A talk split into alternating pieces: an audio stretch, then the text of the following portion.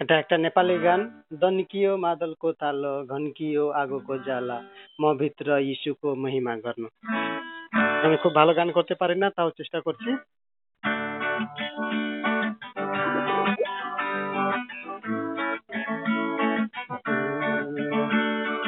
धनकियो मादलको ताल धनकियो आगोको জ্বালা दन्कियो बादलको ताल।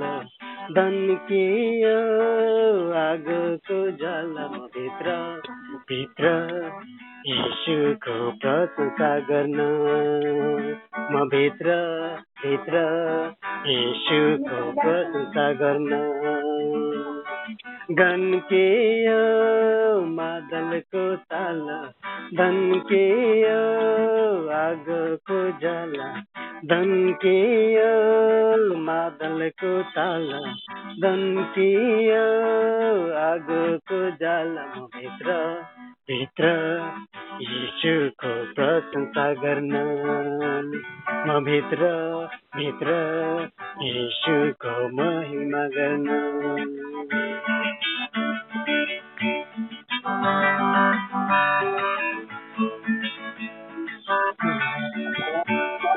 प्रशंसाको शक्तिले बन्धन तोडिँदैछ। नाच्दा नाच्दै हामीमा अभिषेक निँदैछ प्रशंसाको शक्तिले बन्धन तोडिँदैछ। नाच्दै हामीमा अभिषेक निँदैछ म भित्र भित्र यीशुको प्रशंसा गर्न म भित्र भित्र यीशुको महिमा गर्न गन्केय मादलको ताल दन्केय आगोको जाला दन्केय बादलको ताल दन्किय आगोको जाला भित्र भित्र यीशुको महिमा गर्न म भित्र भित्र यीशुको प्रशंसा गर्न प्रशंसाको शक्तिले रोगहरू निको हुँदैछ गाउँदा गाउँदै हामीमा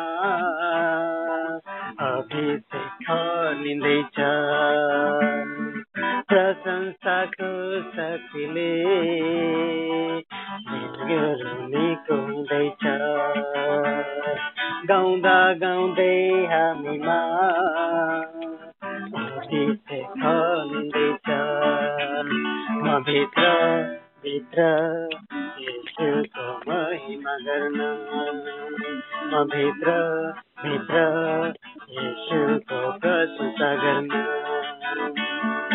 धन्केय मादलको ताल धन्केय आगोको जाला धन्केय मादलको ताल धन्केय आगोको Mitra, Vishnu को प्रसन्न करना पवित्र मित्र विष्णु को प्रसन्न करना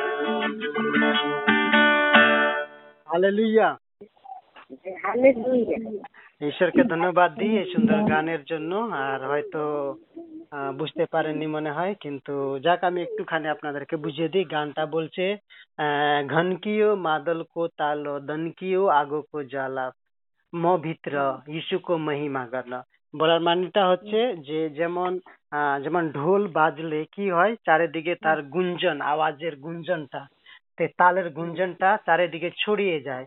আর যখন আগুন আগুন জ্বলে তখন আগুন যখন জ্বলে তার তাপটা চারিদিকে কি হয়ে যায়? ছড়িয়ে যায়।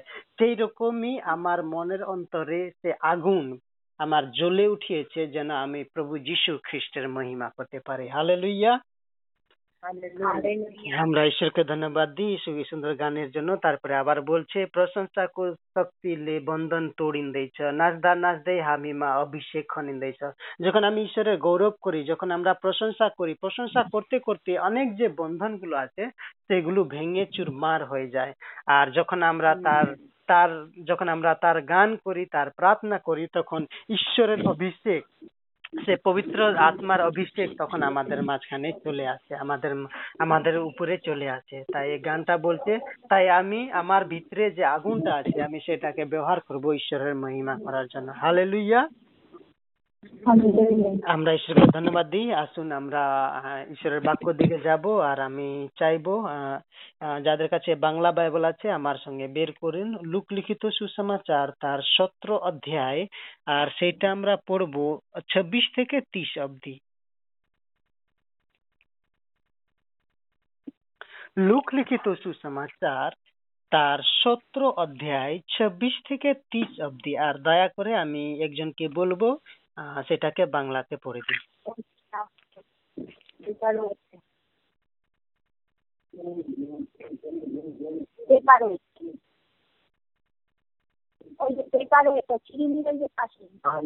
সতেরো অধ্যায় ছাব্বিশ থেকে ছাব্বিশ থেকে ত্রিশ আচ্ছা আমরা পাঠ করি লুক তার সতেরো অধ্যায় ছাব্বিশ থেকে তিরিশ আরম্ভ নোহের সময় যেরূপ হইয়াছিল, মনুষ্যপুত্রের সময় তদ্রূপ হইবে। লোকে ভোজন পান করিত, বিবাহ করিত, বিবাহিত হইত। যে পর্যন্ত না নহ জাহাজে প্রবেশ করিলেন, আর জল প্লাবন আসিয়া সবকে বিনষ্ট করিল।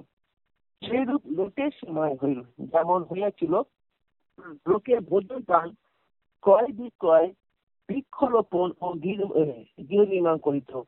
কিন্তু যেদিন লোক সদম হইতে বাহির হইলেন সেদিন আকাশ হইতে অগ্নি ও বন্ধ বসিয়া সকলকে বিনষ্ট করিল। মনুষ্যপুত্র যেদিন প্রকাশিত হইবেন সেই দিনেও সেই রূপ হইবে। আমেন।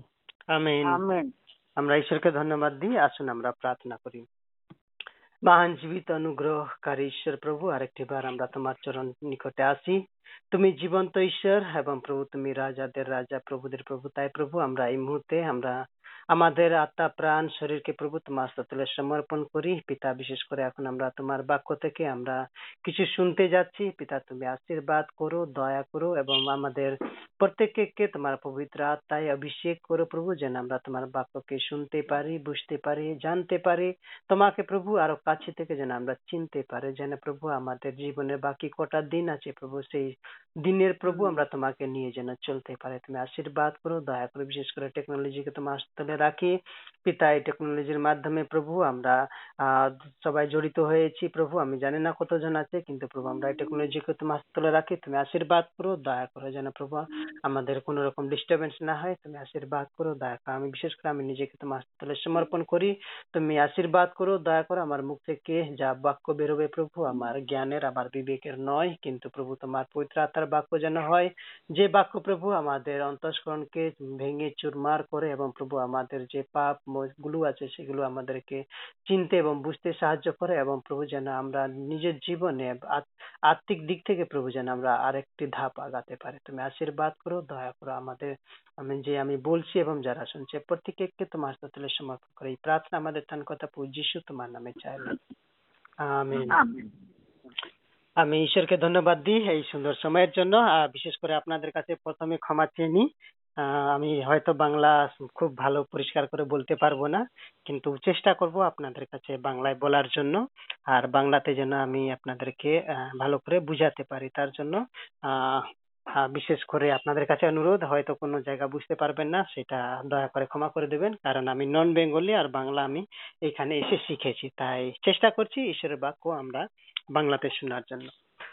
তো যা হোক আমরা আজকে যে অংশটা আমরা পড়লাম আর এটা খুবই গুরুত্বপূর্ণ, তো এইটা আমি যাওয়ার আগে আমি আপনাদের কাছে কিছু প্রশ্নগুলো আমি করব। আমি প্রশ্ন করতে ভালোবাসি কারণ আমি নিজে একজন শিক্ষক আর আমার শিক্ষকের একটা কর্তব্য হচ্ছে যে তার স্টুডেন্টকে সে সবসময় কি করে একটা প্রশ্ন জিজ্ঞাসা করে যে কতটা তারা বুঝেছে, তা বুঝেছে বা এই ব্যাপারে তারা কতটা সচেতন, এই জন্য আমাদেরকে অনেক রকম প্রশ্ন বাচ্চাদেরকে জিজ্ঞাসা করতে হয়। তো আমি আহ, আপনাদের কাছে একটু জাস্ট জানার জন্য আমি প্রশ্ন করতে চাই।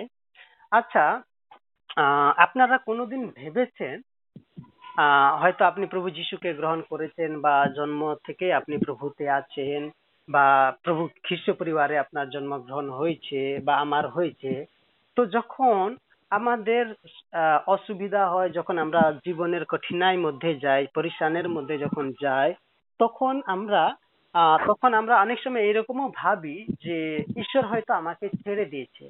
তো এইরকম কি আপনাদের কোনোদিন হয়েছে যে আমার জীবনে কেন অত কষ্ট কেন আমার এই জীবনে অত কষ্ট একটা পর একটা কেন এরকম আসছে? হয়তো আপনি এইভাবে কোনোদিন নিজেকে প্রশ্ন করেছেন? প্রশ্ন করেছেন আপনারা কোনোদিন নিজেকে? হ্যাঁ। করেছি। কিন্তু পরে আবার প্রভুর কাছে মানে ক্ষমাও চেয়েছি। যে আচ্ছা। কারণ প্রভু আমরা যদি প্রভু যদি অতটা কষ্ট সহ্য করতে পারেন আমরা কেন পারব না? আচ্ছা হ্যাঁ সেই আচ্ছা। শক্তিটাই প্রভুর কাছে আচ্ছা দ্বিতীয় প্রশ্নটা হচ্ছে আমার। দ্বিতীয় প্রশ্নটা হচ্ছে যে আহ, দ্বিতীয় প্রশ্নটা হচ্ছে এটা যখন আমরা সমস্যার মধ্যে পড়ি তখন আমরা ঈশ্বরের কাছে প্রার্থনা করি বা ঈশ্বর তখন আমাদেরকে শক্তি দেন তারপর আমরা সেই সমস্যা থেকে আমরা বেরিয়ে যাই। তো আমার দ্বিতীয় প্রশ্নটা হচ্ছে আচ্ছা এটা কেন হয় আমাদের জীবনে? আমাদের জীবনে কেন দুঃখ কষ্ট অভাব অনাটন রোগ অসুস্থতা অশান্তি আমাদের জীবনে কেন আসে? আমাদের জীবনে বিশ্বাস নেই। হুম? আমাদের জীবনে বিশ্বাস নেই। বিশ্বাস নেই বলে বিশ্বাস নেই বলে সেই সমস্যাগুলো আছে?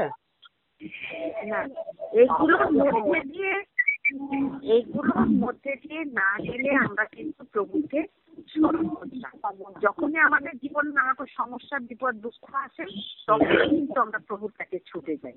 তখনই আমরা প্রভুর কাছে ছুটে যাই নাহলে আমরা যাই না তাই তো? হ্যাঁ। আচ্ছা যাক। আর হয়তো অনেক অনেক কিছুটা হয়তো অনেক কাছাকাছি, কিন্তু অনেকটা নেই। তা যাক, আমরা এটা নিয়ে আজকে আমরা একটু আলোচনা করব। আর আজকে বিষয়বস্তুটা আছে এখানে যিশু খ্রিস্ট তার দ্বিতীয় আগমনের একটা গল্পটা বলছে বা তার দ্বিতীয় আগমনের একটা ভবিষ্যবাণী বলছে। আর সে ভবিষ্যবাণী সে কেমন করে বলছে যে যে সময় যেরকম নুহর সময়ে যতক্ষণ না মানুষরা ধ্বংস হয় যতক্ষণ না তাদের উপরে ঈশ্বরের বিচার ন্যায় ন্যায় যখন আসে না, তার আগে পর্যন্ত কিন্তু মানুষরা মানুষরা কিন্তু কি করছিল? খাওয়া দাওয়া করছিল বিয়ে বাড়ি করছিল মোজ মস্তি করছিল এবং যত রকমের যে কাজগুলো আছে বা অনৈতিক কাজগুলো আছে, সেই সমস্ত কাজগুলো তারা করছিল ততক্ষণ তারা করছিল যে মুহূর্ত অবধি যে ঈশ্বরের বিচার মানুষ কাছে পৌঁছায়নি। সেইখানে অবধি মানুষের মানে ঈশ্বরের বিচার যতক্ষণ না মানুষের নিচে নেমে আসে, ততক্ষণ অবধি কিন্তু মানুষরা মৌজ মস্তির মধ্যেই ছিল। তো আজকে আজকে যেটা আমরা দেখব, সেটা হচ্ছে এই যে ঈশ্বরের যে বিচার আমরা ঈশ্বর যে তাদের সন্তানদেরকে কি করেন? বিচার করেন। তাদেরকে শাস্তি দেন। আমরা বাইবলে জানি, বাইবলে বলছে যে ঈশ্বর যাকে ভালোবাসেন বা যে বাবা তার সন্তানকে ভালোবাসে তার সে সন্তানকে সে কি করে? সে সন্তানকে সে শাস্তি দেয় বা তাকে ডিসিপ্লিন করে। তো ঠিক সেই রকমই ঈশ্বর যাকে বেশি ভালোবাসেন তাকে তিনি কি করেন? আহ, তিনি আহ, তাকে আহ, তাকে পরীক্ষার মধ্যে ফেলেন তাকে সমস্যার মধ্যে পেলেন তাকে ডিসিপ্লিন করেন যেন সে আবার আহ, নিজে ঈশ্বরের পথে ফিরে আসতে পারে। যেটা কিছুক্ষণ আগে একজন দিদি বলছিলেন আমি জানি না চিনি না যাক উনি বলছিলেন যে আমরা যখন কষ্ট থাকে তখনই আমরা ঈশ্বরের কাছে ছুটে আসি বা যখন আমরা সুখে থাকে তখন কিন্তু আমরা ঈশ্বরের কাছে ছুটে আসি না বা ঈশ্বরের কাছে আমরা যাই না। এটা সঠিক কথা।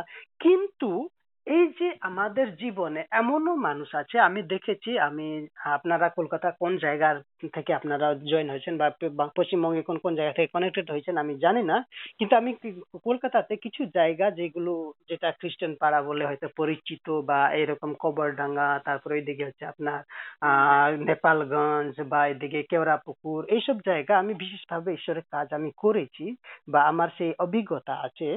তো এই এইসব জায়গাতে যখন ঈশ্বরের কাজ করতাম, অনেক সময় এই প্রশ্নটা বারবার আমার কাছে আসতো বা মানুষরা আমাকে জিজ্ঞাসা করতো, তো আমাদের জীবনে এই সবগুলো কেন আসে বা অনেক লোককে দেখেছি, তারা খুবই ভক্তি করে, ঈশ্বরের খুবই ভক্তি করে, সমস্ত মানে কি বলব, তাদের তাদের যে লাইফস্টাইলটা যদি আমরা দেখি বা তাদের চলার কথাগুলো আমরা যদি দেখি, তাদের ব্যবহারগুলো যদি দেখি, তাহলে কিন্তু অনেকটা উচ্চতম, অনেকটা উন্নত। যেটা ঈশ্বর যেই রকম চান, ঠিক সেই রকমই তাদের জীবনের চলাফেরা সবকিছু আছে। তাও সত্ত্বেও কিন্তু তাদের জীবনে অনেক রকম সমস্যা দেখা যায়। শারীরিক বলেন, সামাজিক বলেন, আর্থিক বলেন তারপরে আত্মিক বলেন, এই সমস্ত দিক থেকে তাদের জীবনে সমস্যা থাকে। তাই সেই সেম ঘটনা যেহেতু আমরা মানুষ, আমাদের প্রত্যেক মানুষের সেই রকম এক একটা করে সমস্যা আছে। কারও ফিজিক্যাল কারও স্পিরিচুয়াল কারও কারও মেন্টাল এইরকম কারও সোশ্যালিজম মানে যারা সোশ্যালি সব কি বলে এটাকে সমস্যা, এই সমস্ত সমস্যাগুলো কিন্তু আমাদের প্রত্যেকেরই জীবনেই আছে। কিন্তু আজকে আমরা যেটা জানব বা আজকে যেটা আমি বুঝাতে চাইছি সেইটাটা হচ্ছে যে ঈশ্বর এই সমস্ত বিষয়গুলো আমাদের জীবনে আমাদেরকে বিচার করার জন্য করেন। আমরা হয়তো অনেকজন বলি, আমরা বলি যে প্রভু যীশু খ্রিস্ট যখন দ্বিতীয়বার আসবেন, তারপরে তিনি আমাদেরকে বিচার করবেন। তাই তো? আমরা অনেক ভাবে এইভাবে বিশ্বাস তারপরে তিনি যখন বিচার করবেন যাদের নাম জীবন পুস্তকে পাওয়া যাবে তারা স্বর্গতে যাবে বা যাদের নামটা জীবন পুস্তকে পাওয়া যাবে না তারা কিন্তু চিরকালের জন্য নরকে যাবেন। আমাদের বিচার ধারণা কিছুটা এইরকমই বা আমরা এইভাবেই জানি। কিন্তু সেটা হচ্ছে শেষ বিচার। সেটা হচ্ছে শেষ বিচার। যেরকম আমরা আহ, আমরা যদি বাইবেলে দেখি প্রভু যীশু খ্রিস্ট একবার একটা চাষির গল্পটা তিনি বলেছিলেন আর সেই গল্পতে তিনি বলছেন যে একটা লোক সে কি করল? সে ক্ষেতের মধ্যে সে চাষ করল আর চাষ করার সময় গম তিনি কি করলেন?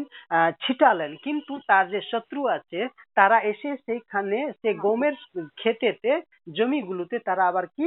সামা ঘাসের বীজগুলো তারা ফেলে চলে যায়। আর তারপরে সেখানে আমরা দেখতে পাই যে সামা গমের সঙ্গে সঙ্গে সামা ঘাসও বেড়ে উঠে তখন যারা ওই জমিতে যারা কাজ করছিল, তারা ঈশ্বর যিশুকে এসে বা তার মালিক এসে বলছে যে, প্রভু, আমরা তো গম ছড়েছিলাম, তাহলে সামা ঘাস আসলো কি করে? তখন ঈশ্বর তার মালিক তাদেরকে বলছে, এটা হয়তো আমরা, তোমরা ঠিকই গম ছড়েছো, কিন্তু তার সঙ্গে সঙ্গে কোনো শত্রু তার মধ্যে সামা ঘাস ফেলে দিচ্ছে তো এইটা এখন কি তোমরা কিছু করো না? কারণ এখনই যদি বের করো, তাহলে যে ভালো গাছ আছে, সেগুলো কি হয়ে যাবে? নষ্ট হয়ে যাবে। তার থেকে ভালো তোমরা এক কাজ করো, এটাকে তোমরা ছেড়ে দাও আর দুটোকে বাড়তে দাও। কিন্তু যখন শস্য সংগ্রহ করার সময় আসবে, তখন তোমরা কি করবে? সামা ঘাসগুলোকে একদিকে আর গমগুলোকে একদিকে তোমরা আলাদা করবে। আর যে গমগুলো আছে, সেগুলোকে তোমরা গোলা ঘরে সঞ্চয় করবে। আর যে সামা ঘাস আছে, সেগুলোকে তোমরা কি করবে?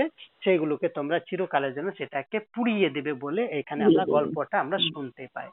তো আমাদের জীবনেও ঠিক সেই একই ভাবে আমরা যখন ঈশ্বরের বাক্য শুনি আর আমরা ঈশ্বর বাক্য শোনার পরেও অনেক সময় কি হয়, কারণ যে আমাদের যে বিশ্বাসের যে গাছটা আছে, প্রভু যীশু খ্রিস্ট বললেন, তোমাদের বিশ্বাস যদি সর্ষ দানার মতনও যদি হয়, তাহলে তোমরা এই পাহাড়কে সরে যেতে বলো। এই পাহাড় সেখান থেকে উখড়ে চলে যাবে, সমুদ্রতে গিয়ে পড়ে যাবে।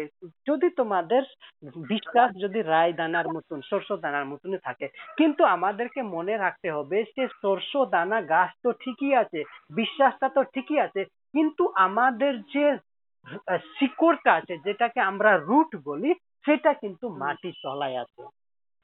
মাটির তলায় আছে আর এই যে রুটটা আছে যেটা যেটা মাটির তলায় আছে যে শিকড়টা আছে সেটাই হচ্ছে আমাদের যে পাপের যে স্বভাব। তাই আমরা অনেকজনকে দেখি কিছু কিছু লোকগুলো থাকে তারা যখন আহ, নতুন নতুন প্রভুতে আসে খুব উৎসাহিত থাকে খুব সবকিছু মানে পুরোপুরি তাদের জীবনটা পাল্টানো থাকে। কিন্তু কিছু কম দিন কিছু দিন পর তারপরে কি হয় তাদের যে পুরনো স্বভাবগুলো আবার ফিরে আসতে শুরু করে। তার মানেটা কি হচ্ছে যে শিক্ষটা আছে যে আমাদের সিনফুল নেচার নেচারটা আছে আমাদের যে পাপের যে স্বভাবটা আছে সেটা কিন্তু এখনও শেষ হয়ে যায়নি। আমাদের যতই আমরা প্রভুতে বিশ্বাস করি না কেন না, আমরা হয়তো সে শস্য দানার থেকে বড় বিশ্বাস আমাদের থাকুক না কেন, তাও সত্য। কিন্তু আমাদের মধ্যে যে পাপের যে স্বভাবটা আছে, আমরা প্রভুতে থাকা কালীনও আমরা মিথ্যা কথা বলি। প্রভুতে থাকার কালীনও আমরা অনেক রকম অনৈতিক কাজ সঙ্গে জড়িয়ে থাকি। সেটা কারণটা হচ্ছে তার মানেটা হচ্ছে যে পাপের যে স্বভাবটা আছে, যেটা আমাদের পূর্বজ ধরে চলে এসছে, আদম থেকে নিয়ে এখন অব্দি চলে আসে, সেটা কিন্তু আমাদের অন্তর মধ্যে থেকেই থাকে। তাই সেইগুলোটাকে এবার ওইটাকে কি করা হচ্ছে? সেটাকে পিউরিফাই তো এইটাকে আমরা বলি বিচার। ঈশ্বর তিনি কি করছেন? বিচার করছেন। আর ঈশ্বর তার বিচার করার তিনি প্রত্যেকটা মানুষকে বিচার করেন। এবার এই বিচার করার পদ্ধতি ঈশ্বরের কিন্তু দুই ধরনের আছে। ঈশ্বর কীভাবে মানুষকে বিচার করেন? একটা বিচারটা হচ্ছে তার বাক্য দিয়ে, আর দ্বিতীয় বিচারটা হচ্ছে যেটা প্রাকৃতিক কি বলব এটাকে? আমি জানি না। যখন যখন ভূকম্প আসে, সেটাকে আমরা কি বলি বাংলাতে? ডিজাস্টার বলে ইংরেজিতে ন্যাচারাল ডিজাস্টার বাংলাতে কি বলা হয় ভূমিকম্প ভূমিকম্প আহ, ভূকম্প প্রাকৃতিক প্রাকৃতিক বিপর্যয় হ্যাঁ পা- প্রাকৃতিক বিপর্যয় ইয়েস থ্যাংক ইউ প্রাকৃতিক বিপর্যয় তো ঈশ্বরের বিচার করে প্রত্যেকটি মানুষ সে ঈশ্বরে থাকুক বা না থাকুক কিন্তু তাদের বিচার করেন কিন্তু যে বিচার করার যে পদ্ধতি আছে, সে একটাই হচ্ছে, আর সেটাকে তিনি দুই ভাবে করেন। একটা যে বিশ্বাস, যারা প্রভুতে আছেন, তাদের জন্য বাক্য দিয়ে তিনি বিচার করেন, আর যারা প্রভুতে নেই বা যারা প্রভুকে চিনে না, তাদেরকে প্রাকৃতিক যে ডিজাস্টার আছে বা প্রাকৃতিক বিপদগুলো আছে, তার মাধ্যম তিনি তিনি তাদেরকে কি করেন? বিচার করেন। যেটার পরিণাম আমরা এই কিছুদিন ধরে আমরা ভুগছি। লগভগ আজকে আট মাস হয়ে গেছে। আর এই আট মাসে আমরা কোভিড নাইন্টিন যেটাকে আমরা করোনা ভাইরাস নামে আমরা চিনি সেটা নিয়ে নিয়ে আমরা সবাই ভুগছি। শুধু আমরা নয় সারা পৃথিবীর মানুষগুলো কিন্তু এটা ভুগছে। তো এটা ভুগছে কিসের জন্য ভুগছে? কারণ এটা হচ্ছে ঈশ্বরের বিচার। এটা ঈশ্বর ঈশ্বর কি করছেন? মানুষকে বিচার করছেন। যেন মানুষরা সেই বিপত্তি থেকে, সে দুর্গমের, সে প্রাকৃতিক যে ডিজাস্টার আছে বা সে কি বলে এটাকে ন্যাচারাল ডিজাস্টার আছে, এখান থেকে যেন তারা ঈশ্বর কাছে যেন তারা ফিরে আসে, সেই জন্য উনি কি করছেন? এই তার বিচারটাকে এইভাবে তিনি প্রকাশ করছেন। তো প্রথম বিচার কিন্তু এটা কিন্তু আপনি আপনি এবং আমি হচ্ছে এই প্রথম যে ঈশ্বর তার বাক্য বাক্যের মাধ্যমে যাদেরকে বিচার করেন সেটা আপনি এবং আমি হচ্ছি। আর সেটা হচ্ছে প্রথম পত্রুষ তার চার অধ্যায় যদি সত্র পদ কেউ পেয়ে থাকেন, পড়বেন। প্রথম পত্রুষ প্রথম পিতর, পিতুর তার চার অধ্যায় সতেরো পদ। চার অধ্যায় সতেরো পদ।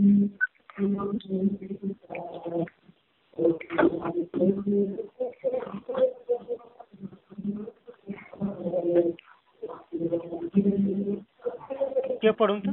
প্রথম চার অধ্যায়। চার অধ্যায় সতেরো পদ। হুম। কেননা ঈশ্বরের গৃহে বিচার আরম্ভ হইবার সময় হইল। যদি তাহা প্রথমে আমার দিগতে আরম্ভ হয় তবে যাহারা ঈশ্বরের সুসমাচারের অবাধ্য তাহাদের পরিণাম কি হইবে?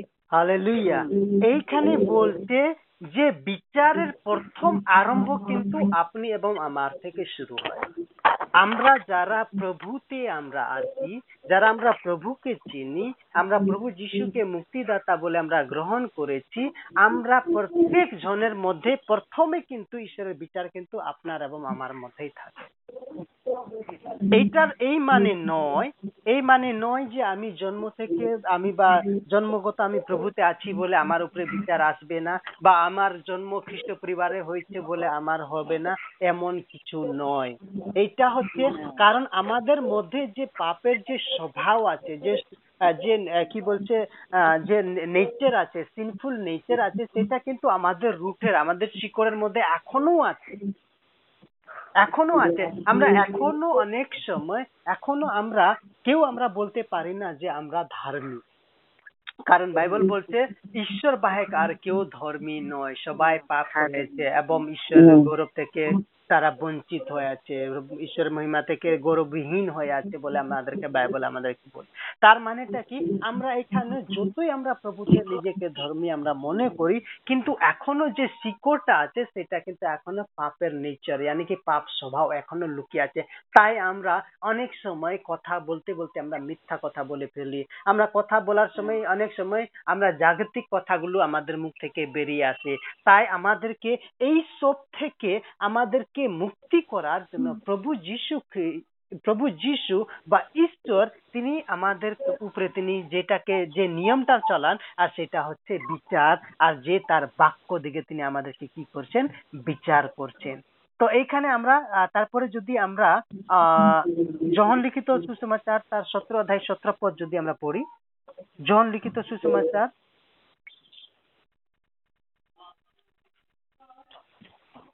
জন লিখিত সুসমাচার তার সত্র অধ্যায় সত্র পদ।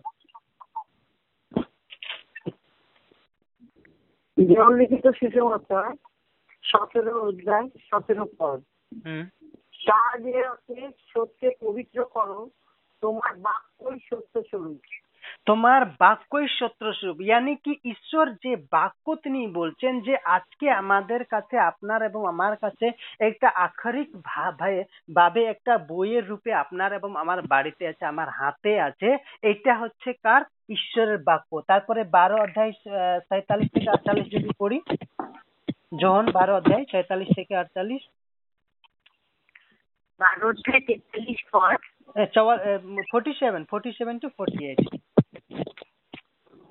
যখন বারো অধ্যায় তেতাল্লিশ পদ। হ্যাঁ তেতাল্লিশ আর চল্লিশ হ্যাঁ। আচ্ছা।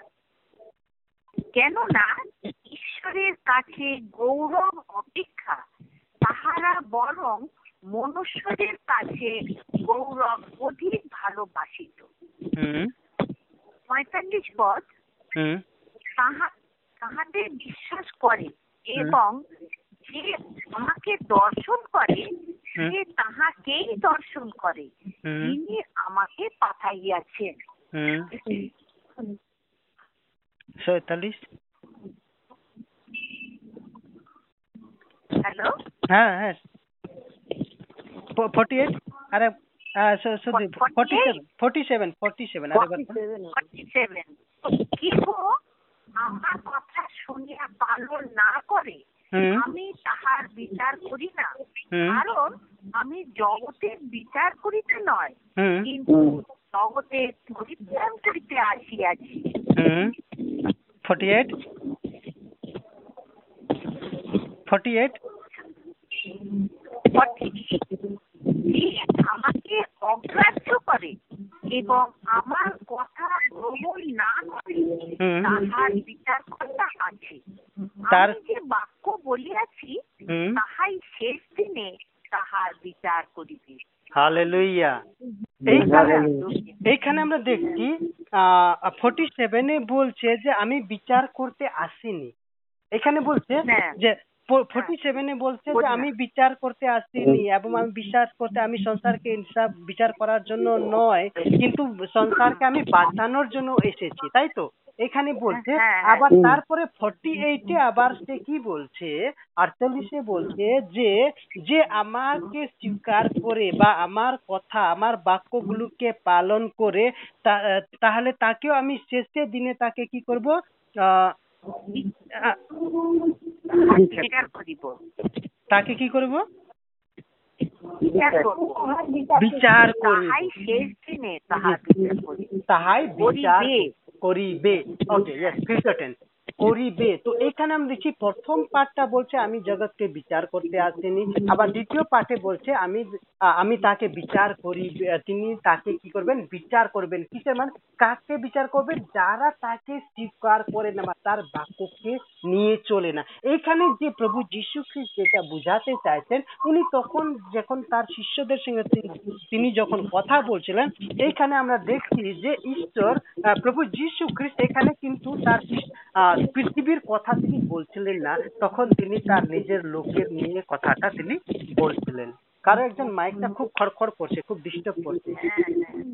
তো তো এখানে আমরা দেখছি যে তাহাকে যারা স্বীকার করে যাকে যারা যারা তাহাকে স্বীকার করে তাদেরই কিন্তু ইনসাফ করবে বিচার করিবে এখানে বলা হয়েছে। তার মানে কাহারা কারা তাকে স্বীকার করেছে?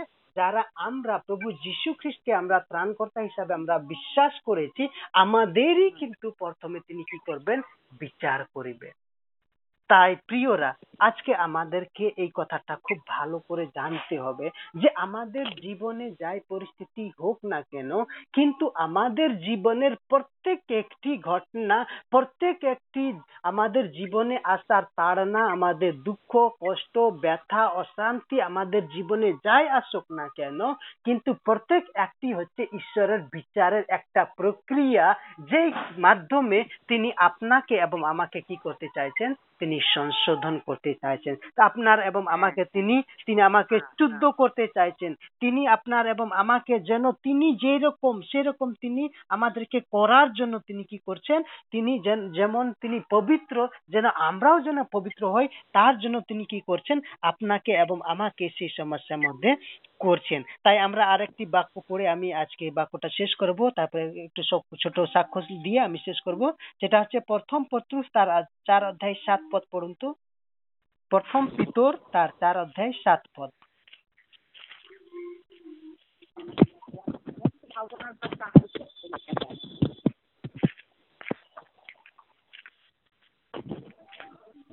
সকল বিষয়ে পরিমাণ সন্নিকট। অতএব সংযমশীল হও এবং প্রার্থনার নিমিত্তে প্রবৃত্ত থাকো। প্রথম পত্রুস পিতর প্রথম পিতর তার এক অধ্যায় সাত পদ।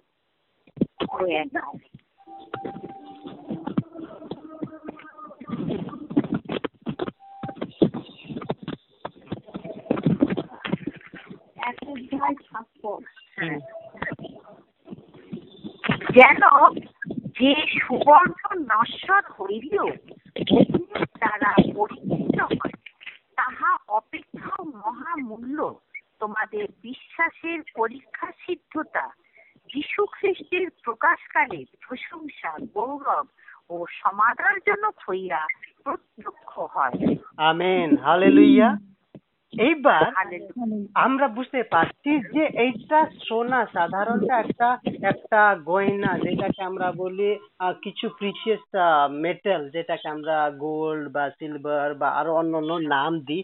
এই সমস্ত সোনাকে দেখেন একটা যখন সে সোনা খান থেকে বেরোনো হয় তারপরে তাকে অনেক রকম আগুনের যন্ত্রণার মধ্যে তাকে যেতে হয়। তারপরে শেষে গিয়ে তাকে হয় একটা পিওর গোল্ড যেটাকে আমরা চব্বিশ ক্যারেট বলি বা তেইশ ক্যারেট বলি তখন একটা সুন্দর পিওর গোল্ডটা সোনা সেখান থেকে শুদ্ধ সোনাটা সেখান থেকে বের হয়ে আসে। তারপরে তাকে একটা সুন্দর গয়নার মধ্যে তাকে কি করানো হয়? রূপান্তর করানো হয়। তাই আপনার আর আমার জীবনে যাই ঘটুক না কেন যেই পরিস্থিতি আসুক না কিন্তু আমাদেরকে সবসময় এই কথাটা মনে রাখতে হবে যে ঈশ্বর আপনাকে এবং আমাকে এই পরিস্থিতির মধ্যে এই জন্য তিনি নিয়ে যাচ্ছেন যেন আপনি এবং আমি সেই সোনার মতো নিখুঁত যেন আমরা ঈশ্বরের যখন যীশু খ্রিস্টের দ্বিতীয় আগমন যখন হয় তো যেন আমরা সে নিখুঁত সোনার মতন যেন আপনি এবং আমাকে পাই। তার মহিমাতে যেন আপনি এবং আমি সে গৌরবময় তার যে যেরকম তিনি ঈশ্বর চাইছেন তিনি বারবার লেবিয়তকে বলছেন তিনি বারবার ইসরায়েল জাতিদেরকে বলছেন তোমরা পবিত্র হও কেননা আমি পবিত্র তোমরা পবিত্র হও কেননা আমি পবিত্র। এই কথা তিনি যেটা বারবার ইসরায়েল জাতিকে বুঝাতে চাইছেন সেই জিনিসটা কারণ ঈশ্বরের দৃষ্টিতে পাপীদের কোনো জায়গা নেই, কোনো অস্তিত্ব নেই, তাদের কোনো জায়গা নেই। শুধুমাত্র যদি ঈশ্বরের উপস্থিতিতে যদি কেউ দাঁড়াতে পারে, তাহলে সেটা হচ্ছে তাদের পা, তার, সেই ব্যক্তি যার, যারা নিষ্কলঙ্ক। আমরা গীত সঙ্গীতাতে আমরা পড়ি, ঈশ্বরের উপস্থিতি কে দাঁড়াতে পারে? আর ওইখানে বলছে, তারাই দাঁড়াতে পারে যারা কি হচ্ছে? নিষ্কলঙ্ক হচ্ছে। আপনি এবং আমি, আমরা নিষ্কলঙ্ক তখনই হতে পারব যখন প্রভু যীশু খ্রিস্টের যে তিনি যে পথ আমাদেরকে দেখিয়েছেন তিনি যেভাবে যন্ত্রণা, কষ্ট, সবকিছু মেনে নিয়ে তিনি শুধু তার একটা যে পরিকল্পনা মানুষকে যেন ঈশ্বর কাছে আবার সম্মুখ করাতে পারে, তার যে ভিশনটা ছিল সেটা করে সম্পূর্ণ করে আজকে তিনি পিতার দক্ষিণ হস্তে তিনি বসে আছেন। আজকে ঈশ্বর চান যেন আমরাও সেই প্রভু যীশু খ্রিস্টের মতন দ্বিতীয় যিনি, দ্বিতীয় আদম, যেভাবে তিনি পাপের উপরে জয় লাভ করে পিতার সিংহাসনের দক্ষিণ হস্তে বসে আছেন, যেন আমরাও সমস্ত রকম জগতের সমস্ত রকম পরীক্ষা, সমস্ত রকম পাপ থেকে আমরা যেন নিজেকে নিজেকে শুদ্ধিকরণ করে আমরা যেন সে পিতার দক্ষিণ হস্তে যেন আমরা করতে পারি। হালেলুইয়া তাই আপনার এবং আমাকে এই কথাটাকে আমাদের যখন আমাদের জীবনে দুঃখ আছে ভেঙে যাবেন না। যখন কষ্ট আছে ভেঙে যাবেন না। আপনার শরীরে রোগ অসুস্থ হচ্ছে না, ভেঙে যাবেন না। আপনি আপনি হয়তো অনেক রকম কষ্টের মধ্যে যাচ্ছেন ভেঙে যাবেন না। আপনাকে একটা কথা মনে রাখতে হবে। প্রভু যীশু খ্রিস্ট বলেছিলেন যখন তিনি স্বর্গে যাওয়ার আগে তিনি বলেছিলেন জগতের শেষ পর্যন্ত আমি তোমাদের সঙ্গে আছি। হলে লুইয়া তিনি আমাদের সঙ্গে আছেন। আমরা যে পরিস্থিতিতে থাকি না কেন তিনি আমাদের সঙ্গে আছেন। মনে আছে যখন সে সে যীশু খ্রিস্টের শিষ্যরা যখন তারা গালিলের ঝিলটা যখন ওই পারে যাচ্ছিল, নৌকা করে যখন যাচ্ছিল, আর যাওয়ার সময় ওরা নৌকার মধ্যে যখন মাঝামাঝি যায়, তখন অনেক বড় ঝড় আসে। আর তারপরে তাদের নৌকাটা একদম কি বলব, নৌকাটা তখন ডুবার ডুবার অবস্থা হয়ে যায়। তাদের নৌকা ডলে যায়, তারপরে তারা অনেক চেষ্টা করে সেই নৌকাটাকে বাঁচানোর জন্য। আর তখন কিন্তু প্রভু যীশু খ্রিস্ট ঘুমিয়েই থাকেন সেইখানে। আর শিষ্যরা তখন তাকে এসে বলছে প্রভু তুমি কি দেখতে পাচ্ছ না আমরা মারা যাচ্ছি? তারা ভুলে গেছিল যে নৌকাতে তারা বসে আছে সে নৌকাতে প্রভু যিশু আছেন। হালে লইয়া সেই নৌকাতে প্রভু যিশু আছেন। সেই প্রভু যিশু যিনি সেই আন্ধিকে সে তুফানকে কি করতে পারেন? থামাতে পারেন। সেই প্রভু যিশু খ্রিস্ট যিনি সেই ঈশ্বর যিনি সারা সৃষ্টি করেছেন সারা ব্রাহ্মণ্ড তিনি সৃষ্টি করেছেন। সেই ঈশ্বর তাদের সঙ্গে আছে তাও সত্য তারা কি করেছিল? ভেঙে পড়ে নিয়েছিল। আপনি যেই পরিস্থিতিতে থাকেন না কেন আপনাকে মনে রাখতে হবে আপনার সঙ্গে সেই প্রভু যীশু খ্রিস্ট আছেন। হালেলুইয়া। তিনি আছেন তিনি আপনার সঙ্গে আছেন। আমি একটা ছোট্ট গল্প দিয়ে আমি একটা সাক্ষ্য দিয়ে আমি শেষ করতে চাই। আর সেই গল্পটা আমি, যেহেতু আমি আমার জীবনে অনেক রকম দুঃখ, ঝড় কষ্ট আমি দেখেছি তাই আমি, আমার নিজের স্বাক্ষরটা আমি বেশি পছন্দ করি বলতে কেননা দ্যাট ইজ মাই এক্সপিরিয়েন্স এটা আমি, আমার অভিজ্ঞতা। আমি একবার যখন দুই হাজার ছয় সরি পাঁচের কথা বলছি, আমি দুই হাজার পাঁচে যখন আমাদের বাড়ি থেকে, আমার বাড়ি নেপাল, আর অরিজিনালি আমি নেপালের, আর তারপরে ওইখান থেকে আমি বাড়ি থেকে আমি বেরিয়েছিলাম কি যাব বলে আমি, কি বলছে দুবাই যাব বলে আমি বাড়ি থেকে বেরিয়েছিলাম। বাড়ি থেকে বেরিয়েছিলাম যে আমি দুবাই যাচ্ছি বলে। আমার ভিসা পাসপোর্ট সবকিছু রেডি ছিল। আর তখন আমাদেরকে ফ্লাইট দুবাইয়ের জন্য ফ্লাইট আমাদের নেপাল থেকে ইন্টারন্যাশনাল ফ্লাইট ছিল না। তাই আমাদেরকে হয় দিল্লি না হলে মুম্বাই আসতে হতো। আর তখন তখন অল ইন্ডিয়াতে শুধু মুম্বাই থেকে আর কি বলছে, ব্যাঙ্গালোর থেকে দুবাইয়ের জন্য ডাইরেক্ট ফ্লাইট ছিল। আর তখন অন্য স্টেট থেকে ছিল না। তো আমরা মুম্বাই থেকে আমাদের সেপ্টেম্বর মাসে চোদ্দ তারিখ আমাদের মুম্বাই থেকে ফ্লাইট ছিল দুই হাজার ছয় সালের কথা বলছি।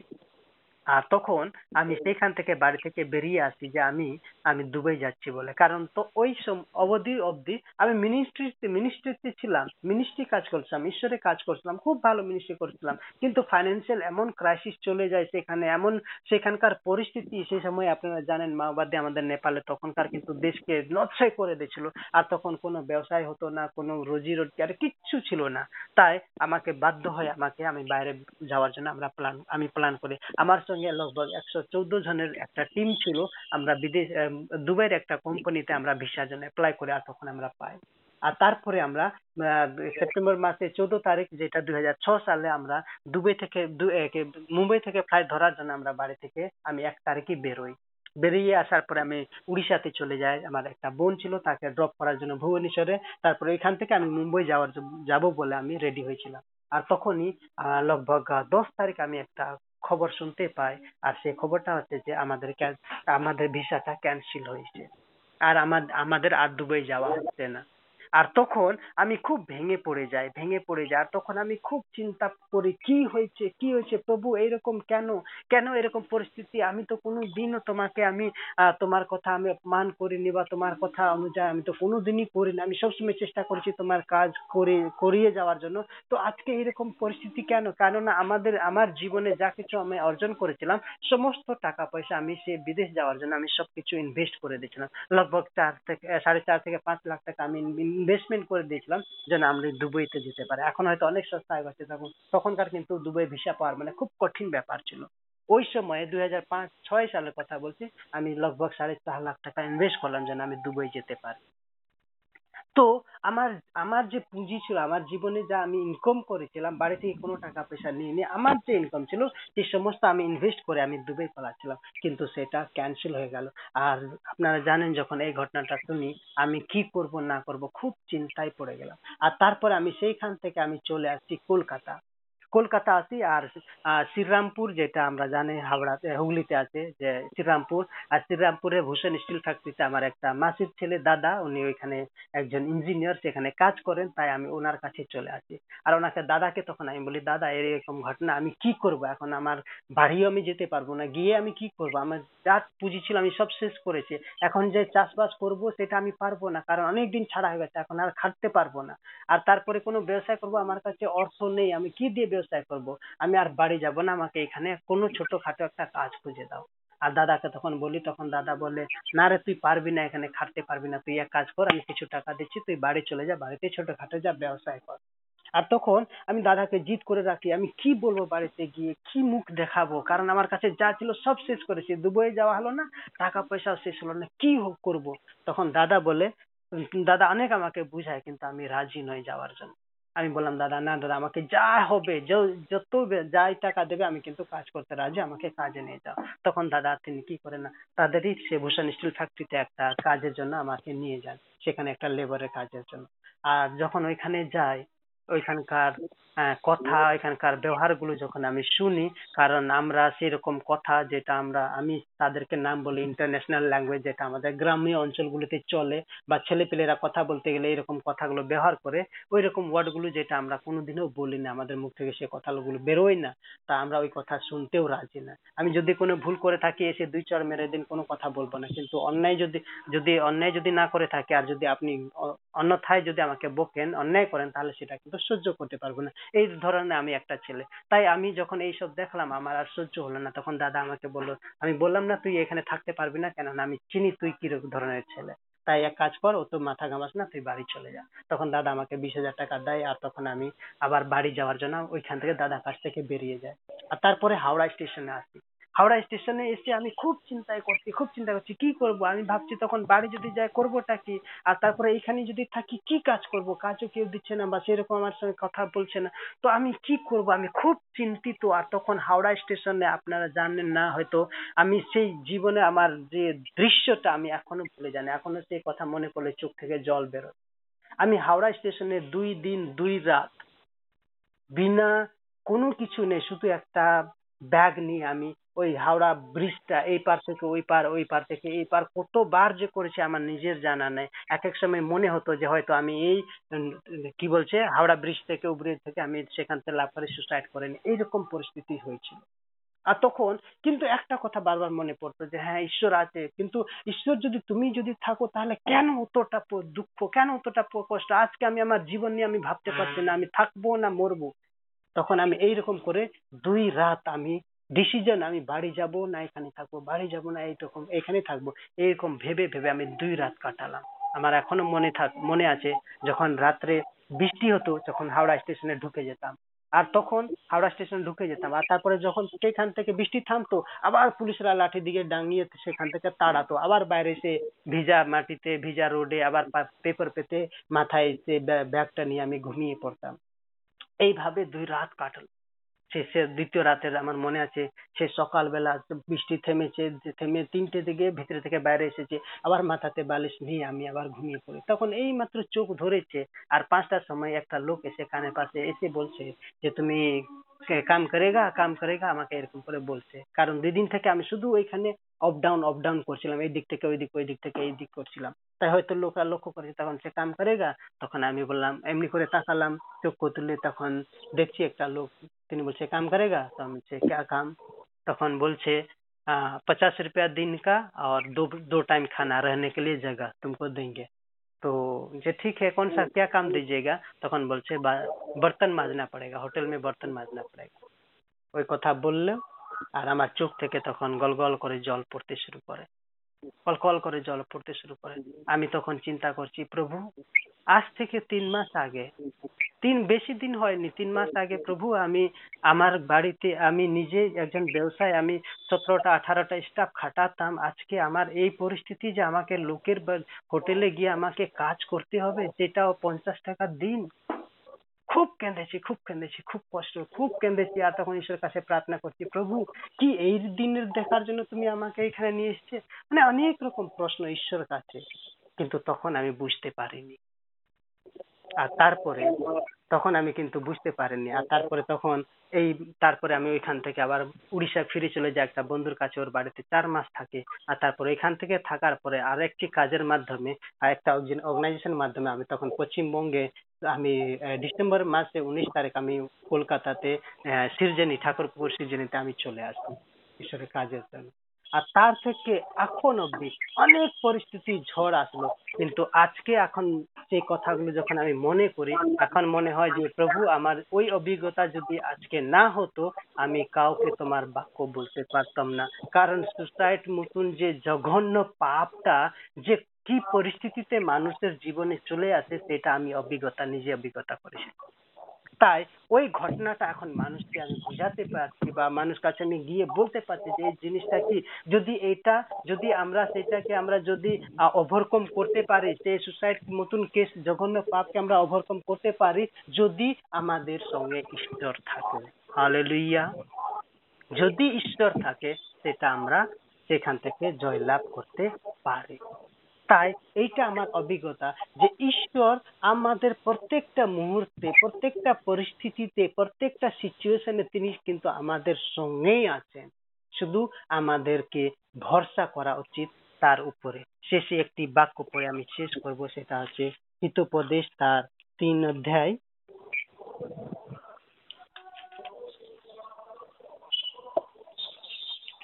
হিতোপদেশ বের করেন আমার সঙ্গে। সরি হ্যাঁ তিন অধ্যায় পাঁচ পদ। পাঁচ এবং ছয় পদ। কেউ একজন পড়েন?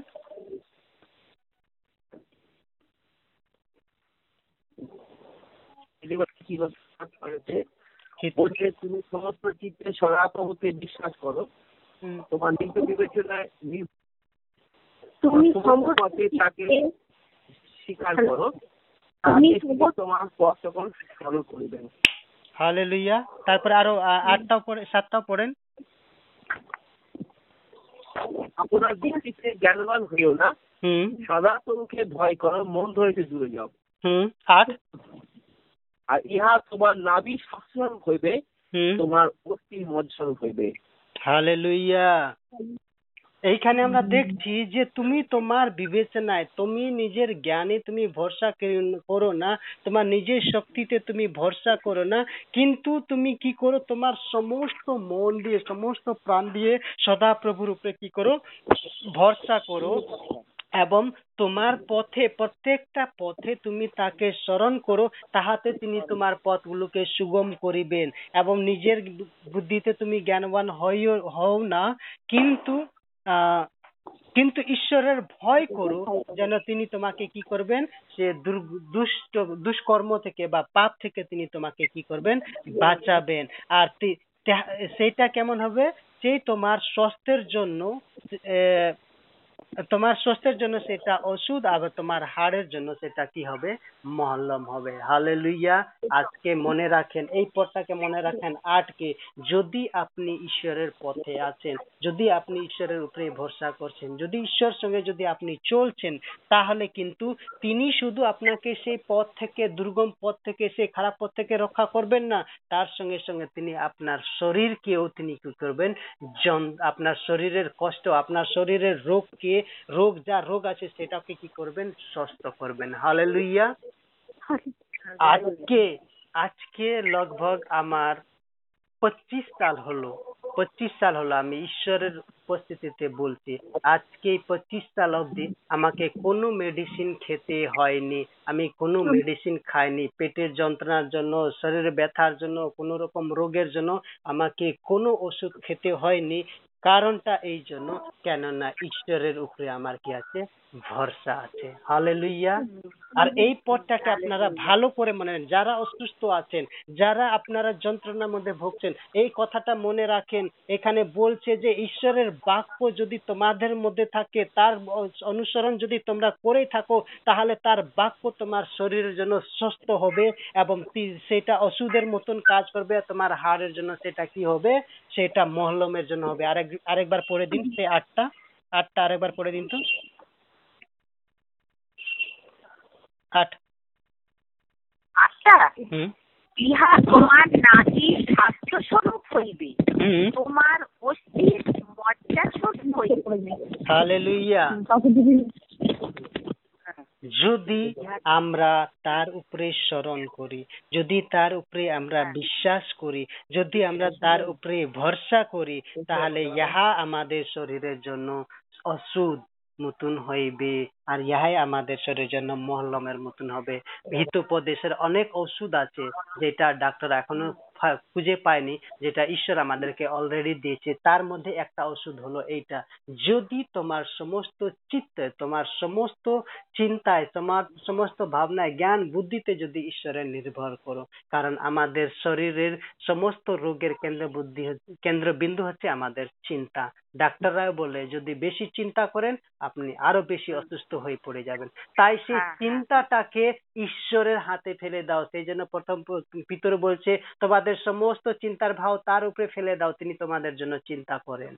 হালেলুইয়া হ্যাঁ। তাই আমাদেরকে আমাদেরকে কি করতে হবে? সে ঈশ্বরের উপরে নির্ভরশীল হতে হবে। তাই আমি বললাম আজকে পঁচিশ বছর হয়ে গেল আমি কোনো ওষুধ খাই না কেননা আমি জানি যিনি আমার মধ্যে আছেন তিনি এই ওষুধ থেকে অনেক বড়। হালেলুইয়া তিনি অনেক বড়। তো এইখানে আপনাদেরকে, এই কথা দিয়ে আমি আপনাদেরকে প্রস্থান করতে চাই। আসুন আমরা সেই ঈশ্বরের প্রতি, জগৎ কি বলছে আমার দেখে লাভ নেই, সংসার কি বলছে আমার দেখে লাভ নেই টেকনোলজি কি বলছে আমার দেখে লাভ নেই। আজকে আমরা টেকনোলজির উপরে অনেক ভরসা করছিলাম, কিন্তু আজকে এই কোভিড এর জন্য একটা ছোট্ট জীবাণু যেটা চোখেও দেখা যায় না সেই জীবাণুর জন্য সারা পৃথিবীকে কাঁপিয়ে দিচ্ছে তার ওষুধ কারও কাছে নেই। তার ওষুধের জন্য মানুষরা ছুটে বেড়াচ্ছে। আমরা কিছুক্ষণ আগে প্রার্থনায় শুনছিলাম, দিদি প্রার্থনা করছিলেন, তার ভ্যাকসিন যেন তাড়াতাড়ি বেরিয়ে যায়, তার ওষুধ তার চিকিৎসার জন্য যেন ভ্যাকসিন বেরিয়ে যায়, যেন মানুষরা যেন একদম কি বলব এটা আরামের জন্য নিঃশ্বাস নিতে পারে, তার জন্য মানুষরা অনেক চেষ্টা করছে। কিন্তু মনে রাখবেন, সেটা হচ্ছে একটা ঈশ্বরের বিচারের প্রক্রিয়া, যেটার মাধ্যমে আজকে মানুষরা বুঝতে পেরেছে যে আমাদের উপরে একজন আছে যিনি এই সমস্ত বিষয়কে নিয়ন্ত্রণ করতে পারে, আর সেটা হচ্ছে ঈশ্বর, যাকে আমরা জীবন্ত ঈশ্বর বলে বলি। হালেলুইয়া তাই আজকে আপনি এবং আমরা কত ভাগ্যবান যে ঈশ্বর তিনি আপনাকে এবং আমাকে বেছে নিয়েছে, তার পরিচয় আপনাকে এবং আমাকে দিয়েছে, এবং তিনি তাই, শুধু তাই বলছেন না, তিনি বলছে, এই জগতের পূর্বেও তারপরেও যে জগৎ আছে সেইখানেও জন্য তোমাদের জন্য আমি জায়গাটা স্থির করে আছি যদি তোমরা আজকে স্থির থাকো। হালেলুইয়া তাই আমি এখানে আমার আমার মন্তব্য আমি শেষ করতে চাই। এখানে আপনাদেরকে এই কথা দিয়ে আমি আপনাদেরকে প্রস্থান করব। আসুন না আমরা এই ঈশ্বরের উপরে নির্ভরশীল হই। তার বিচারগুলোকে তার যে জাজমেন্ট আছে সেটাকে যেন আমরা মেনে চলি এবং সেটাকে যেন আমরা স্বীকার করি। আর যেই রকম পরিস্থিতি থাকুক না কেন সেই পরিস্থিতিতে যেন আমরা ঈশ্বরকে আমরা ধন্যবাদ দিতে পারি তার প্রশংসা করতে পারি। আমি একটু আগে গান যেটা করছিলাম তার তার প্রশংসা যখন আমরা করি আমাদের সমস্ত রকম অসুস্থতা সমস্ত রকম বন্ধন, দুঃখগুলো কি হয়ে যায়? সেটা দূরে চলে যায়। তাই আপনাদের প্রত্যেককে প্রচার করি, ঈশ্বর আমাদের প্রত্যেককে আশীর্বাদ করুক যেন আমরা তার উপরে নির্ভরশীল। বাকি সময় আমি আমাদের, আহ, সঞ্জীব দাকে আবার দিয়ে দিচ্ছি।